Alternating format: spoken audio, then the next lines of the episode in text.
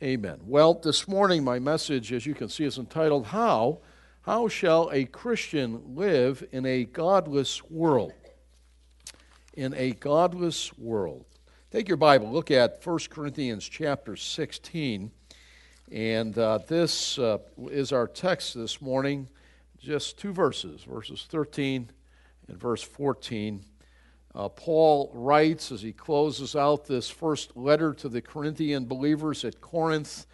He says, Be on your guard, stand firm in the faith, be men of courage, be strong, do everything in love. Well, how should a Christian live in uh, a godless day? Well, it's no doubt uh, that we live in a declining culture. It's no doubt. It's like boiling frogs, though. It's hard to, to see it. When you boil frogs, uh, you don't boil the water and then throw the frogs in. They're smart enough and their little pea brain size uh, brain, pea size brain, to jump out when they hit the hot water, like you would. But you just put them in and you put it on simmer and increasingly warm it. Oh, it feels like a spa. Oh, is this, is this anything better than this? And before you know it, you got boiled frogs. They didn't realize. And that's the way declension happens in, in culture and in society. I'm telling you, that's what it is. And we are seeing it in ever increasing ways in this land that was built upon the Word of God, often called by the founders the New Jerusalem, the New Israel, in ways that just would amaze you and uh, the rewriting of history and the rewriting of all that that goes on in the name of trying to make culture and society in someone else's image other than the image of the Word of God. We live in that day. Now, I'm reminded we didn't have, we having a problem with that, Jay? Uh, we, we, live, we, I'm reminded we didn't have a choice. So no one asked me, Terry, to want to be born in this. We didn't. But the Lord trusts us. If you belong to Him, God has you here for a reason. And when it gets uh, perhaps a little bit harder, He's trusted us to stand for Him, even in a day of declension. Our day has rejected God in His wonderful Word. Today is a day in which you can have courses in, in the Quran or Islam or uh, Confucius, but you dare not have a Bible study in a public school. It's incredible, isn't it? You go to Russia, you can have them. In fact, they ask you, please come into our school and teach us the Bible. You can go in most places in the world. But in the land of the free and the brave, you got to be kidding. You'll have the ACLU call you on the phone and threaten all sorts of lawsuit. That's the day we live in. It is. Wake up if you're not aware of it. See, some of you say, I don't read the papers. It's all bad news. Well, mm, to some extent, that's true but it is declining. It is declining. What's on TV today that you and I watch and maybe get moderately upset, I dare say your grandparents would have a heart attack over. They wouldn't believe it. There's a quantum leap in the difference. It's huge. That's our day. God's word is, re- in His wonderful word, is rejected as a basis for government. It's interesting to watch people trying to rewrite government. We are created uh, equal because God, the Creator, created us equal. That's why men are equal. God gave that to us. That's uh, often conveniently forgot when that expression is yanked out of the Declaration of Independence. The Creator has endowed us with that, and His name is the Lord. And, and not only that, and it's a little harder to change the furniture of biblical truth and moorings of our, our historicity as a government when in days gone by they put in the Cornishes, like the Supreme Court and other places, uh, things that, that represented biblical truth. It's hard to get rid of those things. It's kind of an embarrassment, you know? You got to try and chisel out some of those things. It's easier to you know, particularly when you have a, a, population that don't think very much. They just want to be amused and entertained. You know what amusement means? A is the word meaning negation, no or non. muse. Muse means to think, it's the realm of non thinking. That's called amusement. Oh, don't we love that as Americans? Just amuse me. I don't want to think. Do you know you use, when you watch a program on TV, less brain than when you're sleeping? How about that? You say, well, I'm just really into this. No, you're not. and we know now with MRI that your brain is just about switched off. That's right. That's where we are. And that's our culture. In education, it's the same way. I heard Dr. D. James Kennedy say the other week they have now, in a recent survey, 60% of American children are uneducatable. It's not that they're stupid, it's not that they have ridiculously low IQs. They're uneducatable because of all of the problems in their homes. That now they go to school they don't know where dad is. They don't know where mom is. They don't know where, and then their brother got killed and gangs and all this drug and everything else and all the problems of life. Now they're going to sit there and learn algebra. You got to be kidding me. And Kennedy went on and on, and as only he can. It was wonderful. Uh, sounding alarm. Well, you know, then you say, what happens to the next generation? And then the next. It's in a movement here, and it's not going in the right direction, and we live in this pond, and it's in declension. How about family? I don't need to say anything about it. How about morals? It's in declension. I saw a statistic last week. Uh, now, 51% of American households that have children, 51% are single moms. The old traditional home setting is just about gone. Just about gone. Isn't that amazing? In the land of the free and the brave. And we, I do say that. Uh, I do have a heart for single moms. I think we as a church need to be very tender to that. I think MacArthur's right when he says that we ought to treat them almost like widows, that we come in and we help them and help their children and almost take them in and help them with role models. That's so important.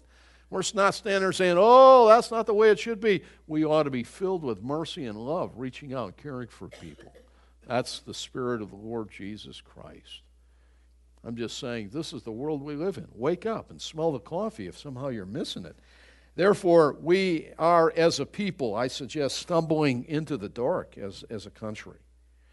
The Bible tells us that what? Righteousness exalts a nation, but sin is a reproach to any people.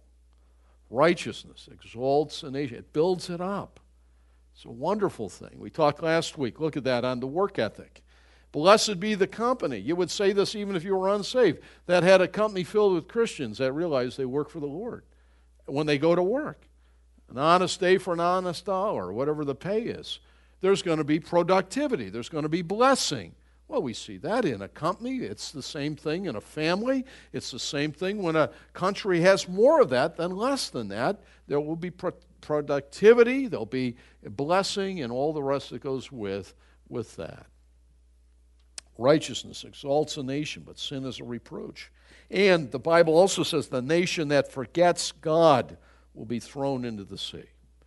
Now, we're not uh, the theocratic nation of Israel. I realize that. there is the church. We're spiritual Israel in that sense. Abraham is our father. But we have received a great legacy in this land, uh, America. You read some of the founding documents, they're incredible. And uh, we, we, we, we have received a great heritage. There's no question about it. And uh, the nation that forgets God, we knew God. There was a sense that God was the foundation. This was His nation, New Jerusalem, some the early founders called it. That forgets God, willfully turns their back in all sorts of educated, sophisticated, and we walk away from the things that are sacred and precious and true. Get ready for the whirlwind. Get ready. God said to the nation Israel, I'll bless you. If you love me and serve me and walk, you can't imagine. You'll, you'll be the lender to all the nations. I'll prosper you and fill your barns overflowing. I'll protect your children, and your borders will be safe. Even your enemies will live at peace with you. But if you don't, get ready. You will borrow from all the nations. You'll be taken into slavery You'll plant, but you won't get a harvest. You'll be at war on all sides. Is any wonder? I scratch my head and, and, and, and I look at the national sins and the things that we allow and just sort of normal, and now we realize, wow, we're having a problem with, uh, with all sorts of things. We don't make anything much anymore. Boy, that's going to hang us out there in times to come. Imagine when the war comes. We're going to have China make our bombs when we've closed all the industries that make that. I realize that. We say, well, we're all we're in the service industry now. We're in the high tech, paperless, and all that. What do you do when an enemy is breathing down your throat? You can't even make weapons. Well, we still do that. But when we stumble into the dark and you have foolishness leading the way, I can't wait to see. I don't want to see the problems that that will result in. Look at the quagmire in the Middle East and around the world. We have leaky borders. We can't even protect the border from, from Mexico. The idiots, see, I just, my two cent opinion. I, I just saw this two weeks ago in the paper. The idiots who passed this thing, we put our National Guards down there. And some brilliant someone, politicians, they can't shoot at anyone crossing. So the paper recorded that the ones crossing were shooting at our troops, and our troops were running and hiding. I go like, what kind of lame-brained idiot came up with that? And that's kind of what happens when you start stumbling, slumbering into the darkness. You go like, okay, you want to be in a stupor? You turned your back on me. You've kicked me out of the school. You've got new ideas on what family ought to look like, the drug culture, the perversion. You wait and see what's going to happen. That's, what that's the world we live in. Now, don't panic. God is trusting us to live as soldiers of the cross, and He's trusting us to live at such a day for Him. So what that? It may be a little harder than it was at other times. Each age has its challenge. I realize that. But this is our day. Make no mistake about it. Remember, God is not mocked. For whatever a man sows, whatever a person sows, they reap. It's the law of the farmer. It's true in your life. Whatever you sow, it will you will reap it. You plant those seeds of good things, virtue, righteousness, godliness, you will produce that harvest in your life. But if you, if you sow into your life that which is evil, wicked, sinful, even little creaks, cracks in your armor, like a gladiator, if you will let that in, it will reap some evil, corruption in your life. And it's true in your life, individual. It's true in your family. It's true in our churches. It's true in our country. It's the law of the farmer. God is not mocked. Whatsoever a man sows, he will reap. You can write that down and underline it. and we do well to do that, don't we? Well, we are already seeing Christians suffering persecution. It, it's amazing the persecution that's coming. And, and, and it, it, don't be surprised when we see more and more of it. Our world is tolerance. They tell us of everything, except what? Biblical Christianity. Tolerant of everything, except when you say this is what the Bible teaches. The moment you quote Jesus and say, I'm quoting a primary source here, John 14. Jesus said, I am the way, the truth, and the life. I am the way. You will feel the heat of hell breathing upon you, increasingly so. You see, in a world that, that claims that everything is relative, and Einstein never believed that in moral realm, he rolled over. In fact, he spoke strongly against it. In a world, and it's the mush and the muddle of satanic uh, confusion in the mind. A man can't even live with that. He can't. Joe Fletcher wrote the book Situation Ethics. And he said, Well, you can't decide. Everything's relative. You have to wait till you're in the situation to decide what's right. Took it out of the era, the era of uh, objective truth and made it completely subjective. So what's right for me might be wrong for you, but we're all, we're all equal and our opinions are the same. Isn't it great? No way. You can't even live with that. He couldn't even live with that. I submit this. You break into his house when he was alive and steal the very royalties from that book that polluted almost a generation of thinkers at the university. He'd be the first one to go down and file charges against you and say, You robbed me. That's not right. You see, God made him. And this is God's world. And he can play these little gymnastic games in his head, but he can't live in God's world and be consistent. He can't. And so the so our world says uh, certain things like uh, like uh, like like what?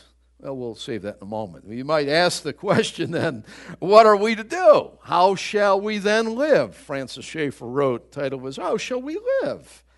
Well, Paul wrote to the Corinthian believers, and we're going, we've just read that in 1 Corinthians 16. They lived in a very pagan land. They were wonderfully saved. Corinth was a major city, a very wealthy city. It was located on an isthmus there in Greece. It was a sailor town. Uh, there in that ancient town, uh, uh, I said it was an isthmus, a long, narrow uh, strip of land with water on both sides. They, what they would do is so that the ancient mariners with their ships, so they wouldn't have to go all the way down and around, what they did, they had these enormous rollers that they would, they would bring the ships in. I would love to have seen how they did it. They would, uh, they would put them actually in dry dock, and they would put those ships on rollers and roll it across the land, the narrow land, to get it to the other side of the body of water. Incredible mercantile, merchandise, pagan city, sailor town. In fact, in the ancient world, it was so bad that they took the name of the town and they verbalized, they made it into a verbal form. To go Corinthianizing was to go a whoring. That's how bad it was. And yet, God, in the midst of that darkness, and the power of the gospel, saved all sorts of men and women. And in that town, you went up to the pagan temple, and it was an act of perverted religious activity. You went up and you had sexual intercourse with the priestess. And that was in their perverted way, a way of worshiping God. And in the midst of that, God calls out a people. Isn't that great? He does. And the problem here is, is that as they lived in that uh, terrible environment, in the increasing days in which I live in, I think of the parallel between the United States of America and Corinth. It may be the most directly related, uh, thank you, Steve, uh, uh, uh, setting in the New Testament to where we live, increasingly so. And the believers at Corinth, they were so messed up. They started so well, but then they, they let down their guard and they let some of their pagan ideas come back in, and they were filled with sin. And uh, that's why Paul wrote this letter to really deal with them. Really deal with them. Well, his words are instructive uh, for us. And the verses that we read in 1 Corinthians 16, 13, 14, we discover here five principles. I'm not going to camp out long on any of these because of time but five principles telling us how to live for Christ in an increasing dark land. Each one of these in verses 13 and 14 is an imperative, and so they're not hunches or suggestions, okay? He comes to the end of this first letter where he's dealt with these folks that lived with all sorts of sexual perversion, division in the body, uh, lawsuits among the family of God that they were suing each other. Uh, they were filled, uh, they were toying with a corrupted view of uh, the resurrection. Some were denying it. I mean, it was creeping back into the church from the culture from wherein they were saved. And Paul deals with each one of these issues and more. They were confused on the, on the gifts and, and parading around the upfront gifts as if somehow they were more spiritual. They were lacking in love. That's the great love chapter, 1 Corinthians. Paul was dealing with them on that It was creeping back in while they lived in the world of darkness there, and their light was flickering down because they lived in a godless culture and they allowed it to enter back into their hearts and lives and they walked it into the church. And so now Paul comes to the end of this first letter and he lays down in kind of final summation uh, these principles, commands, telling them, telling us how to live for Christ in an increasing dark land. As we lose the biblical foundation that our country was founded upon, I'm reminded there'll be greater persecutions for the followers of Christ. Don't be surprised by that. Don't be surprised. Especially as the days go on in the older generation uh, pass away. Don't be surprised. I thought that when Faithy's mom and dad died, you know, as an illustration of that. Godly folks.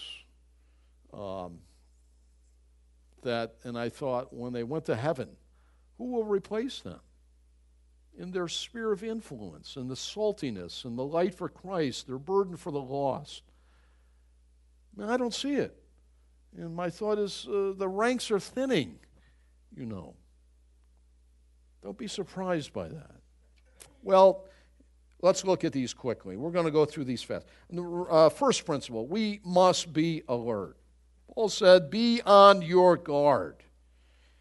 We must be alert and not fall into a spiritual stupor. It means that we must not be spiritually indifferent or listless. Be on your guard.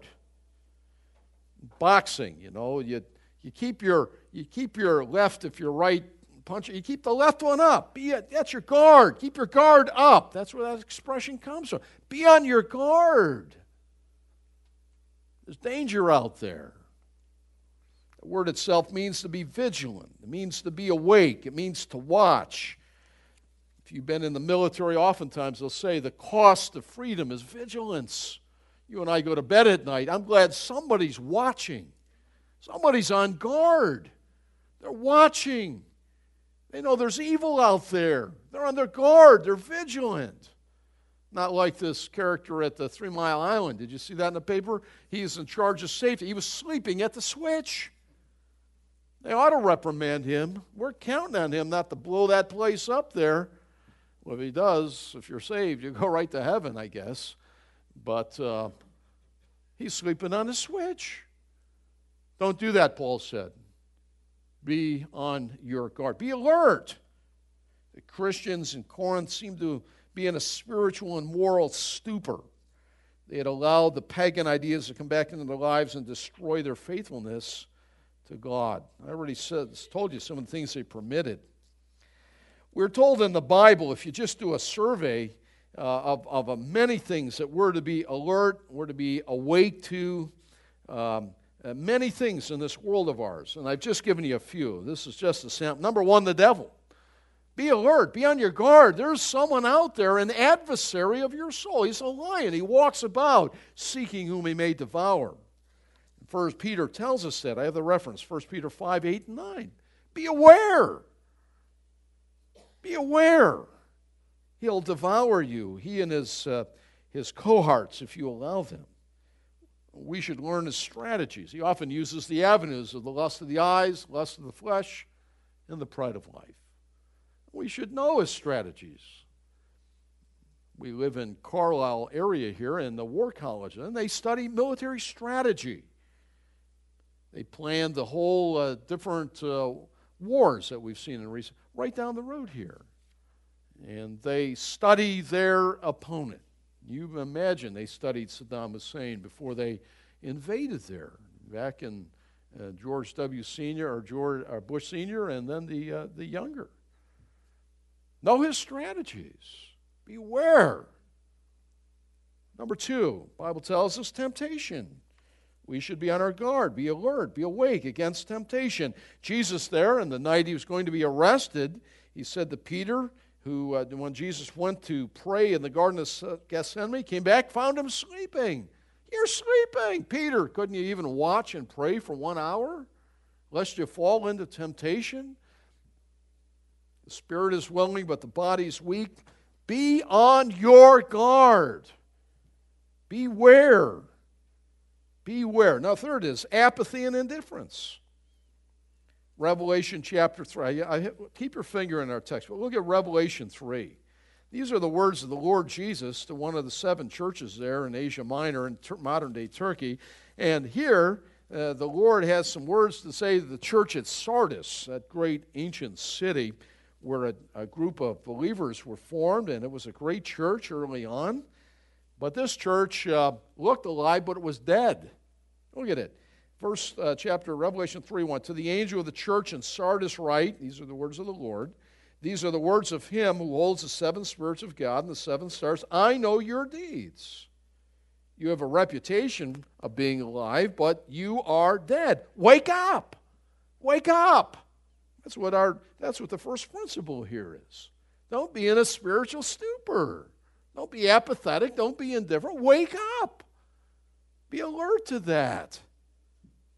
Wake up. Strengthen what remains and is about to die, for I have, not, I have not found your deeds complete in the sight of my God. Remember, therefore, what uh, you have received and heard, and obey it, and repent. But if you do not wake up, I will come like a thief, and you will not know at what time I will come to you. That means it's coming with judgment. Wake up. Wake up. Apathy and indifference. That's hard to measure, just the very nature of that. And when you're indifferent, it's just hard to take your bodily spiritual pulse. Just, oh, I don't really care about it, you know. Be careful about that. You're in essence saying if you if you go day after day and week after without reading your Bible and, and being diligent in your spiritual disciplines, you're really saying it's not important. Not important. Wake up. What, what has infected you spiritually that you should so think that that's not important? Don't be apathetic and don't be indifferent. Well, fourth, false teachers and pastors. Uh, this is just one of a few here. Be, be alert. Uh, uh, Peter said there's going to be false teachers coming in. They're going to lead you astray. Be on the lookout for them. That's a good way, you know, how to remember Second Peter. Sometimes it's good to know the themes of each book in a one word or two word expression. Peter's saying, uh, remember the old expression, the Russians are coming, the Russians are coming. Well, that's Second Peter. Peter's saying the apostates are coming. That is, the false teachers are coming. They're coming. They're coming. And then when you get to Jude, guess what? They're here. They're here. They're here. That's a good way to remember a little little summations of, uh, of New Testament. They're here. Oh my, they're here. False teachers. beyond your guard.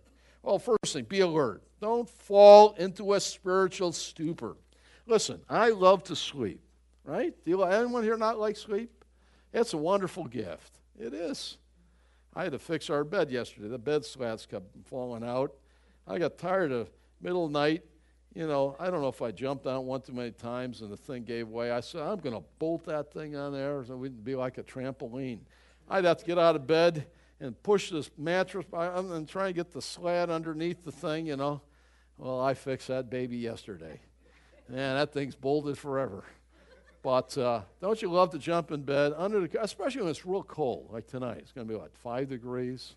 Oh man, I'm for sleep. I love it. Really, I do. After a long day, the Bible says to the laborers, sleep is a sweet thing. Doesn't matter whether he's full or not in his belly, but sleep is a sweet gift. It is. We spend one third of our life, some of you more, some of you less, sleeping. And it's a, it's a great gift to do that. We're so weak physically. Don't dare try to go I say, I'm, I'm going to use that time, I'm not going to sleep. You'll be a disaster waiting to happen. You will. You will. You'll be mumbling things. You'll see, all, you'll see spaceships coming down. Yeah, it's like LSD. You'll be like tripping out. What is these? Ooh, these colors. Because there's a brain chemical release in your brain that happens when you don't get sleep especially that deep sleep in those first two hours. Nothing like that. That's the best. Sleep. It's one thing to sleep physically, and we need to do that.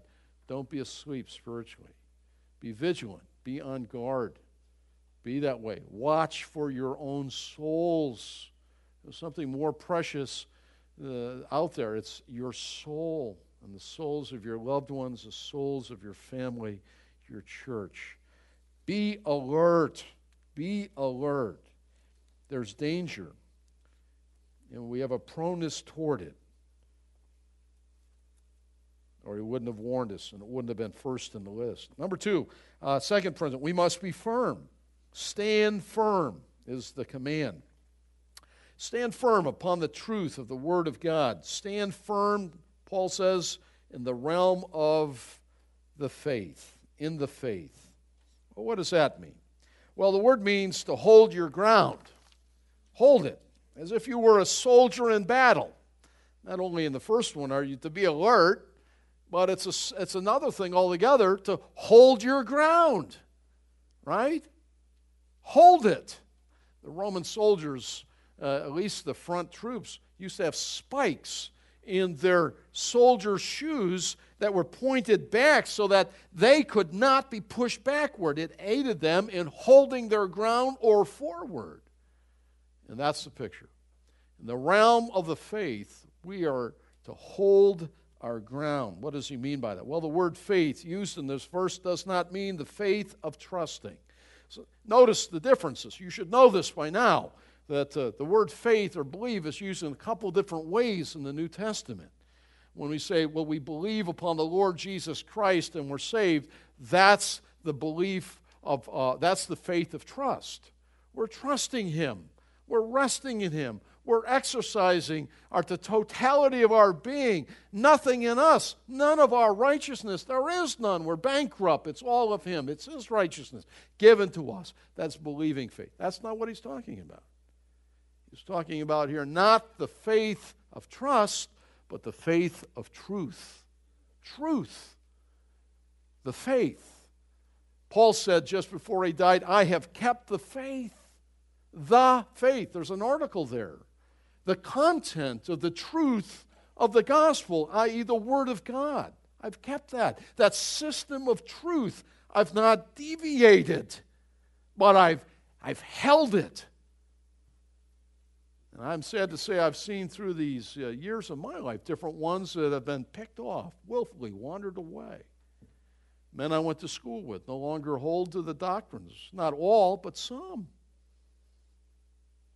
and some in the church, and some that even filled the pulpit for me once. One man by the name of Kurt went to seminary, even got an MDiv. Was preached in my pulpit there in Indiana, and then finally walked away from the faith. I caught up with him finally. Now, I don't believe that anymore. What can we say? Was the man never saved? Probably. Hold fast. It means you must know it. You have to know the truth. You have to know the Word of God. Some of you are great at knowing basketball statistics. He's a 72% free throw shooter. My, my father used to be amazed at my older brother. My older brother always struggled with school because he never worked at it.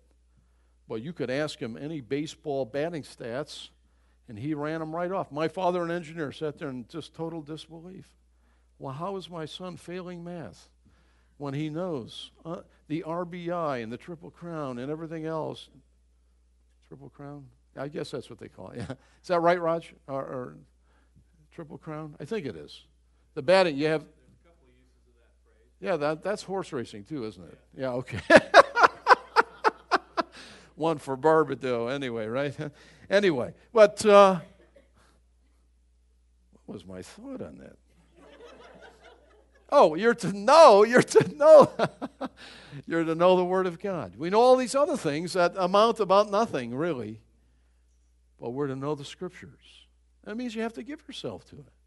Give yourself to it. Every week there's a feeding here. This is called feeding. It's more important than what we do later around the table. This is spiritual feeding. And you ought to be faithful. You ought to be in attendance. You ought to be here ready to go. And you ought to take these sheets and you ought to study these things and other things. Or you're going to be a disaster. It's too great. The powers are too awesome. Satan is more powerful you. The system, the world will chew you up. And if it doesn't, it'll chew your kids up. It will. We're to be firm, stand in the truth of the Word of God.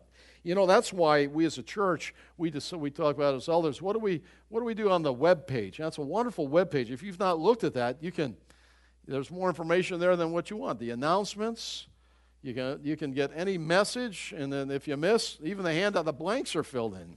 I often wondered maybe that's incentive for folks to stay home, but it, uh, it's all out there for the last years. Jade does a great job keeping that up. You can even iPod it now. And it's all there. And what we decided, we were wondering, should we put our doctrinal statement out there? And we decided, let's put it all out there. Let people know where we stand. And that's where we stand. It's the, it's the best doctrinal statement I ever saw. I mean, it's hanging right out there, unashamedly, for what we stand for. Here and where I stand.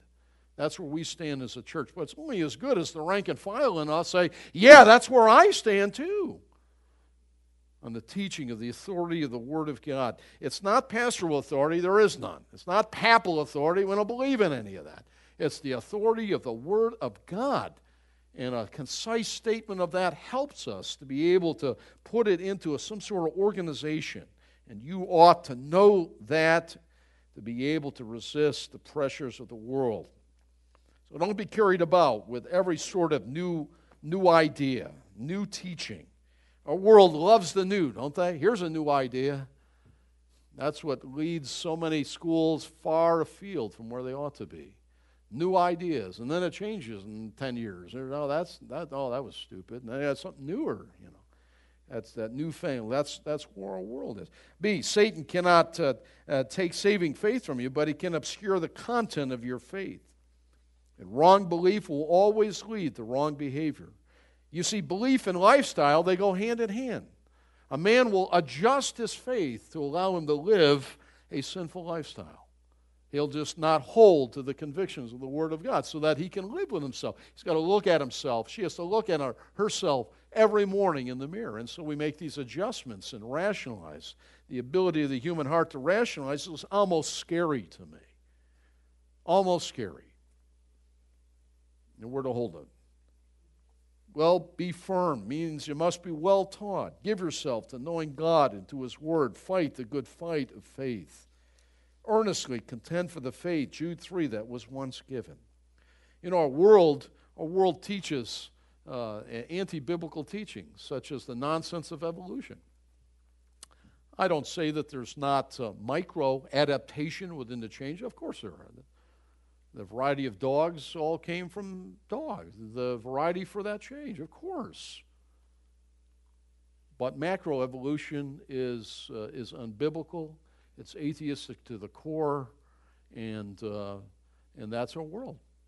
We came from nowhere, and they wonder, like, well, why do kids go in and blow up each other in high school? Well, you've been teaching them in biology class that we ought really never be here, and really nothing more than you're, you're pond scum, but you look a little better and you have no purpose, no place, there's no future, and this is all there is, and it's a bummer, anyways, isn't it?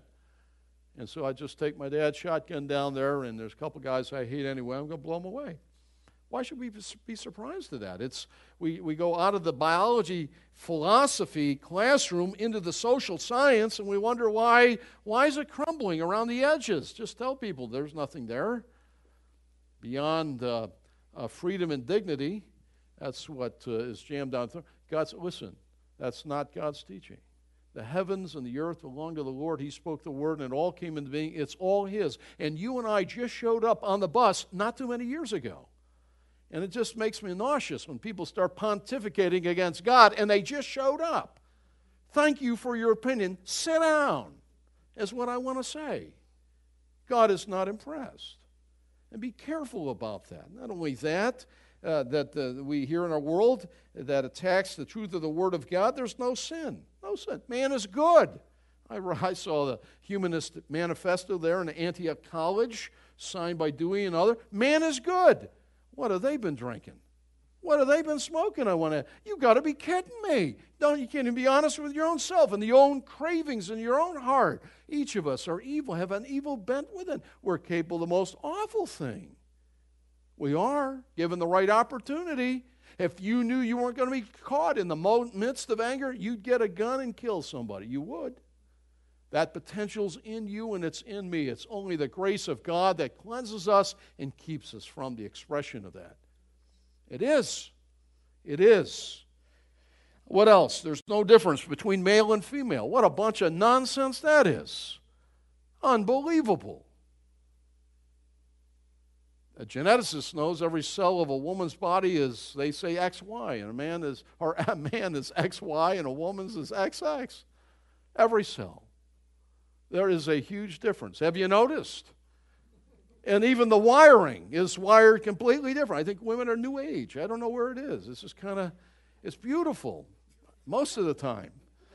And uh, most of the guys, we're in the dark a lot, aren't we? We're stumbling around here, don't have much thought. And they're to say there's no difference. God made woman to be the capstone of his creation after he made Adam. She's beautiful in every dimension. walk around and say there's no difference there, it's a plumbing difference. What an offense. That's offensive to me. It's offensive to God. Don't blur the difference. Ladies, if you're a woman, be proud of it. We hold you up. We do around here. We don't pretend that somehow you're a guy. I'm against women in the military fighting on the front line. I think it's, it's, it's part of that stupidity. Can you think of the evil that uh, foreign uh, enemy troops would do to women that they would catch on the front line? I, I, I, can't even, I don't even want to think about the horror of that. I know what man's capable of. And then let's bring it down. You want your wife to be that? You want your sister, your daughter? I don't think so. What kind of stupidity is that? Stupid. Stupid. It's the dumbing down and the it's the demasculating of, of men, you know. That's that's what's going on. And then when women say, Well, where are all the real men? Well, look at what the culture's been drinking.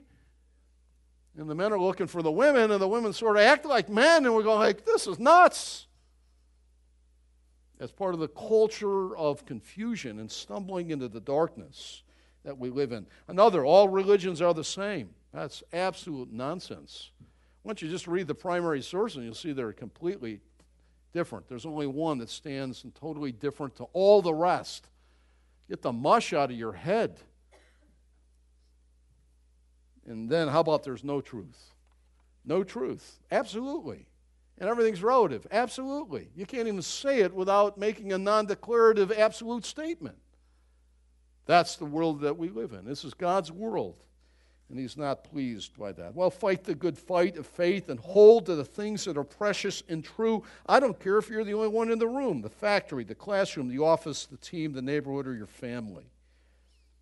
Number three, third principle, we must conduct ourselves in a manly way. Paul says, be men of courage. We are to evidence great courage. It takes courage. When times are easy, when you go to the beach, last time I know, it doesn't take a lot of courage unless the water's a little cold. I don't think I'm going in today. It may take courage. When times are bad, you need courage. Now, this is an interesting word here, and let me really move. The, it's a dramatic word, it stresses masculinity.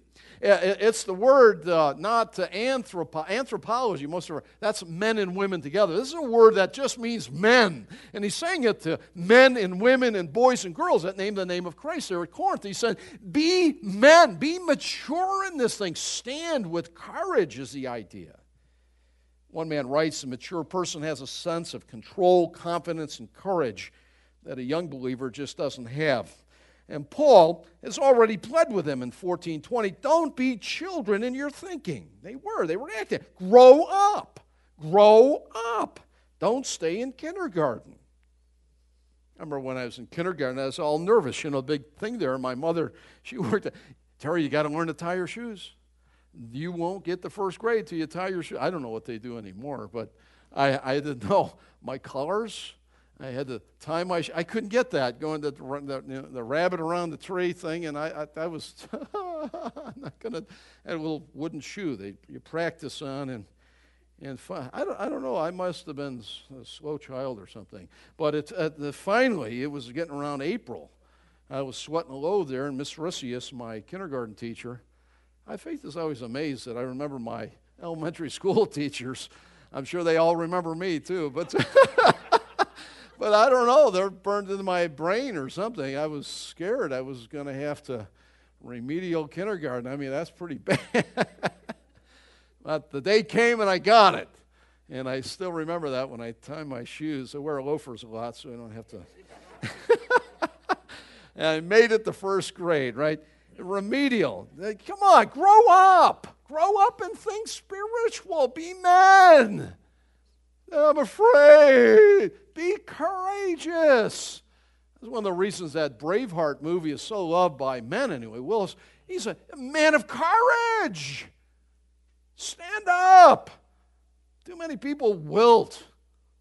Stand up for truth and right. How about even the gladiator? People love that. Here he is fighting.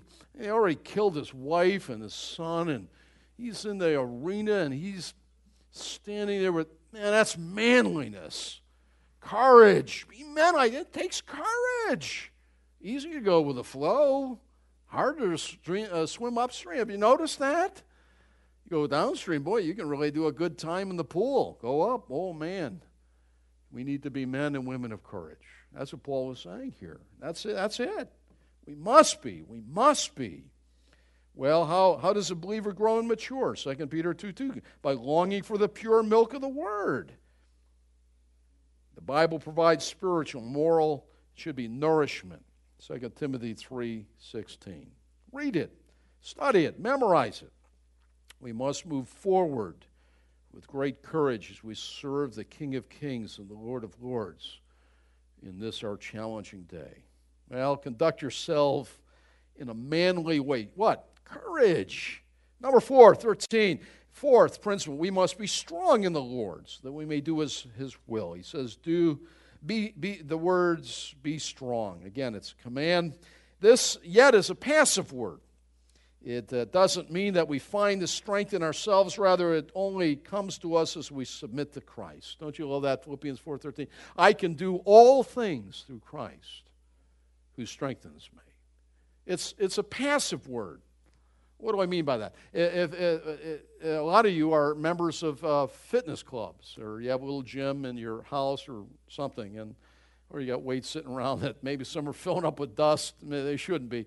But, you know, you go like, I'm going to work out. In January, I made this New Year resolution. I'm going to press some iron. I'm going to do this and that, right? I'm going to do it. That'd be active. That's you doing it. Here, we receive it. The strength is given to us. Isn't that great? I wish that worked that way in the physical realm. Lord, I'm ready. I like those biceps. Make the delts. Uh, how about the pectorals? I'm ready to receive it. Doesn't work that way physically. You got You got to go and you got to pay a price, right? Discipline, self-denial, all that, all that tough stuff to get the good result. This is different. This we pray, we seek the Lord, and God gives it to us as the object uh, of, of this. He strengthens us as we submit ourselves to Him in prayer. He's delighted to give us the strength that we need. You say, Oh, I got this, it's out there, it's coming. The Lord gives us strength day by day by day. He doesn't give you a great reservoir full and now you're ready for the next, like a tank. I'm good for the next month. No, it's a day by day. He strengthens us for the things He asks us to do day by day by day. Be strong in the Lord. Another thing that is true is we grow in strength and use our strength, He gives us more. Now, in that way, it's like physical working out the, the process of lifting weights you break down your, your muscle fibers and then the way the amazing way god made our bodies they, they repair and they grow back even stronger to be able to handle the load. And you do that time after time and you begin to get some definition and some health and, and, and all those kind of things good things that come with it. Well spiritual strength that god gives is the same way. When he gives it to us and as we use it we grow stronger in the things of the lord it's a wonderful thing. Some of you are rather wimpy in the things of Christ because God has given you strength, but you've wilted under. I can't do this, Lord. God, help us in this. If you don't stand in strength for the Lord for some things, you'll fall for everything. To change a little adage that most of us know. Well, we're so weak, aren't we? B. We, God must strengthen us don't you love that Isaiah 40? They that wait upon the Lord. That's wait in prayer. That's wait in study. They that wait on the Lord shall renew their strength. They'll mount up and fly like eagles. You ever see a tired, tired eagle? I've never seen one. Man, oh man, that's what I need. He'll give it to you. He will.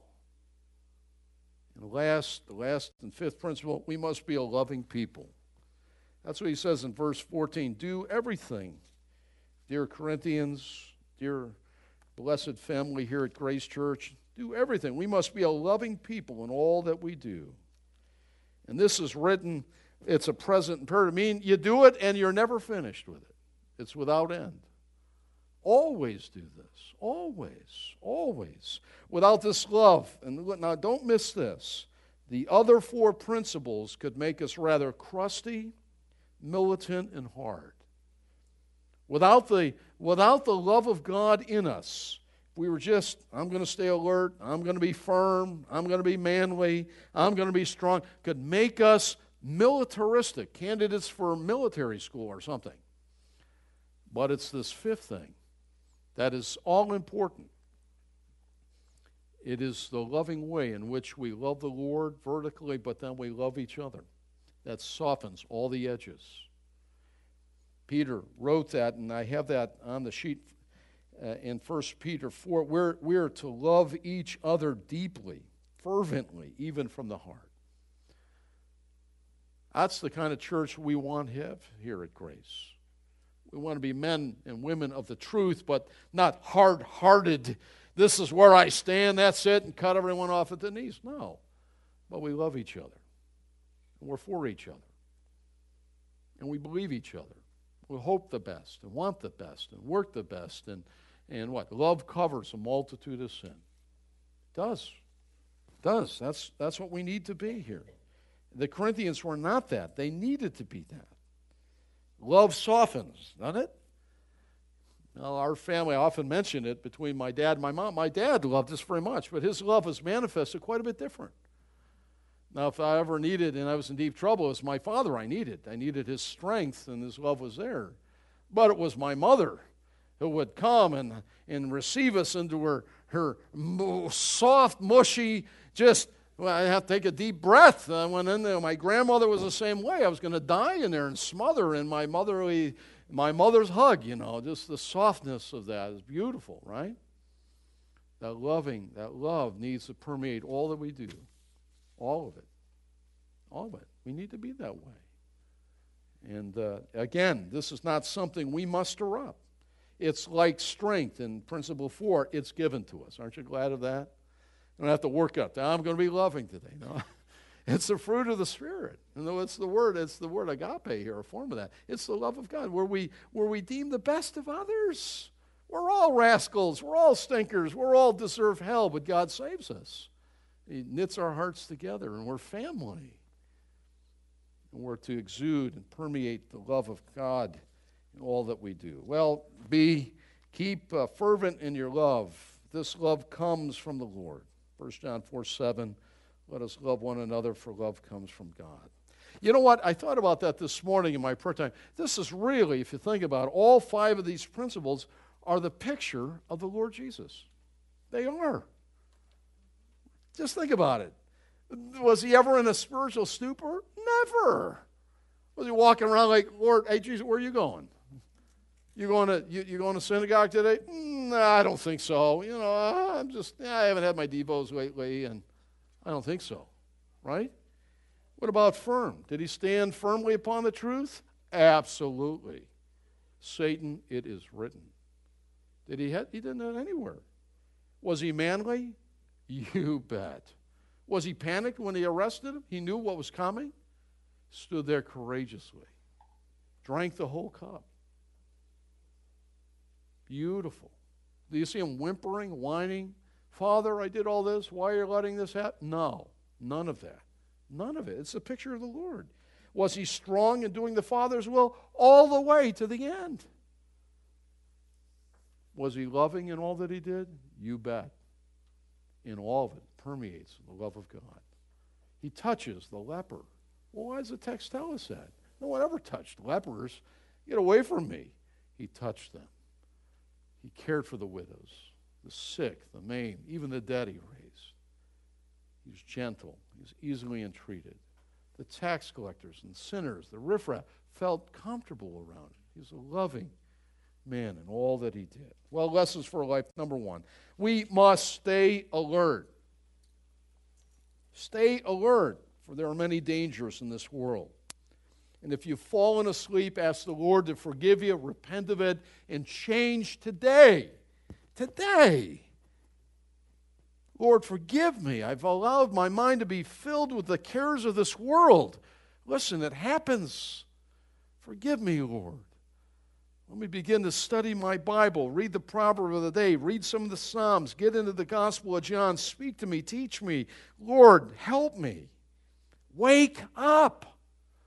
Number two, be men and women who hold the biblical convictions without wavering. Stand firm, stand tall, be counted. What a privilege. Biblical convictions. This is what the Word of God says, and that's where I stand.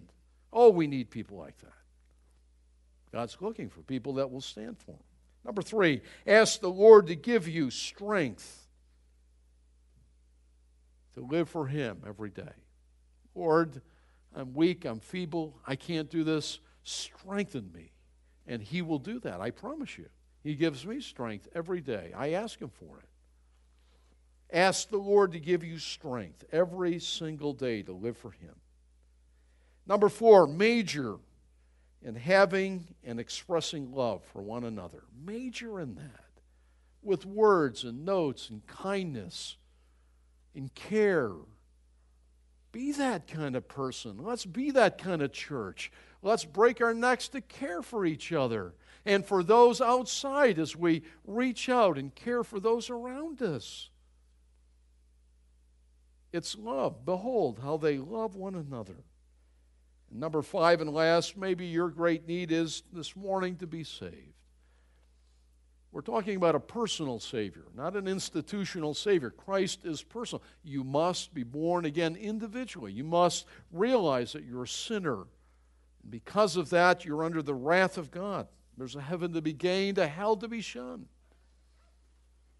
And you must personally receive Christ as your Lord and Savior, repenting, turning from your sin, confessing it to be saved. Well, how should a Christian live in a godless world? How do we do so? In, in just one word answers be alert, be firm, be manly, be strong. But most of all, and through it all, be loving. Paul's words to the Corinthians, oh, they're so apropos to us. Shall, shall we stand and be dismissed with a word of prayer? And I'll remind you, Rob's going to show us.